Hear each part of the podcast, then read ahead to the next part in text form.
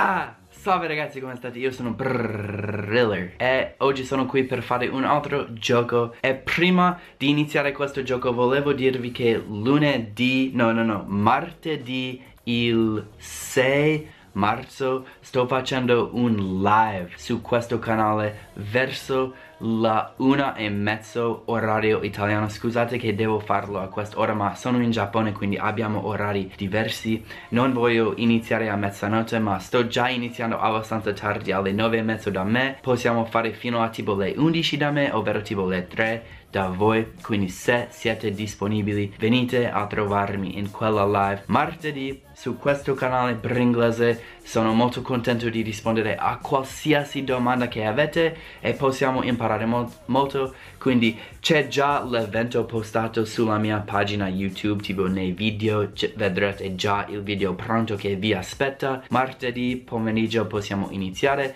e possiamo proprio tipo interagire voi mi portate tante domande, io vi rispondo e impariamo qualcosa insieme. Ok, detto ciò, iniziamo con questo video. Allora ragazzi, in questo video voglio fare un altro specie di gioco che io chiamo il gioco di 2 and 4. In italiano avete per e questo può essere 2 and anche 4 in English. E quando dovete dire tipo, devo fare questa cosa per bla bla bla in inglese spesso usiamo to, spesso usiamo for, spesso usiamo niente, quindi è difficile. E adesso ho preparato sette domande che possiamo fare, vi metto alla prova e voi vedete se ci riuscite. Quindi iniziamo col primo. Allora ragazzi, quindi leggerete la frase che lascio e dovete scegliere tra to e for nel blank, nel posto aperto e se ci riuscite sono molto contento quindi iniziamo ad esempio col numero uno. Numero uno. I'm going, mmm, the grocery store, mmm, bread. Dove ci vuole tu, for, entrambi, niente, ditemelo voi. Allora, pausate il video. Ok, quindi I'm going to the grocery store for bread. Quindi I'm going to, sempre con go c'è la preposizione to. E poi perché ci vai? Per il pane. For bread. Andiamo al numero due. Allora, mm, have nice skin, you need to drink a lot of water. Quindi in italiano, per avere una pelle bella, devi bere molta acqua. In inglese, mm, have nice skin, you have to drink a lot of water. Quale preposizione ci vuole all'inizio di questa frase? For have nice skin oppure to have nice skin? La risposta giusta è to, to have nice skin. Quindi per avere, però in inglese è to have. To vuol dire tipo per, tipo in order to, per avere... Motorino, aspettate. Per avere una pelle bella. To have nice skin.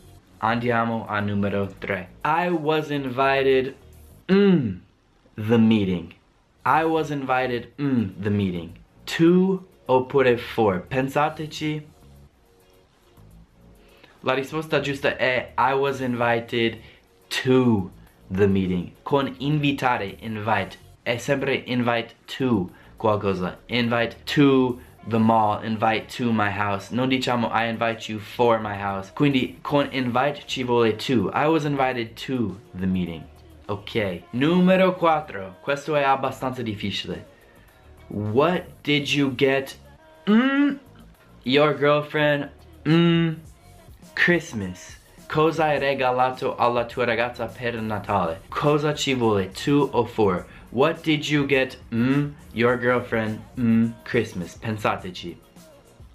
Allora ragazzi, la risposta in questo caso è What did you get for your girlfriend for Christmas? È difficile mi sa la parte for your girlfriend perché in italiano dite alla ragazza, cosa hai preso alla ragazza? Noi in inglese diciamo cosa hai preso per la ragazza. Suona bene anche in italiano, forse funziona anche in italiano, ma non possiamo dire to. Quindi, what did you get for your girlfriend for Christmas? Questa è la risposta giusta. For e for, nessuna to in questo caso. Andiamo al numero 5. She's heading trouble if she doesn't shape up. Shape up è un phrasal verb che vuol dire tipo migliorarsi il comportamento, tipo comporta comportarsi bene, tipo shape up, iniziare ad essere bravo. Quindi she's heading in trouble if she doesn't shape up. She's heading to trouble, she's heading for trouble. La risposta giusta è she's heading for trouble. Questo è quasi un modo di dire tipo headed for trouble. Headed for trouble è un modo per dire tipo sei sulla strada hai guai. Tipo se continui a fare questa cosa quindi headed for trouble. Questo era abbastanza difficile ma comunque ragazzi andiamo al numero 6. Allora la frase è I don't know. Mm, me? She's just jealous. Quindi I don't know. Me? She's just jealous. In italiano non lo so, per me è solo gelosa. Questo in inglese è to o for, ditemelo voi. Quindi, I don't know, mm, me, she's just jealous. Ok, la risposta giusta è to me. Quindi, I don't know, to me she just seems jealous. Quindi quando dite in italiano tipo per me, per esprimere un'opinione, in inglese diciamo to me. To me, uh, it tastes good to me. Tipo è buono per me, it tastes good to me quindi usiamo to me, non for me. Però dovrei dire che for me è accettabile ragazzi, for me esiste e si può dire, è solo che to me è più sicuro, è più sicuro che quando lo dici avrai ragione e non sarà un errore, quindi mi raccomando di usare to piuttosto che for, ma dovrei aggiungere che for me è accettabile. Allora, è l'ultimo.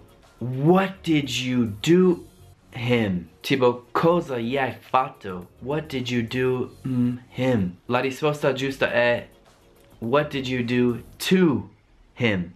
Sarebbe what did you do for him se hai fatto qualcosa di bello che lo ha, che lo ha aiutato.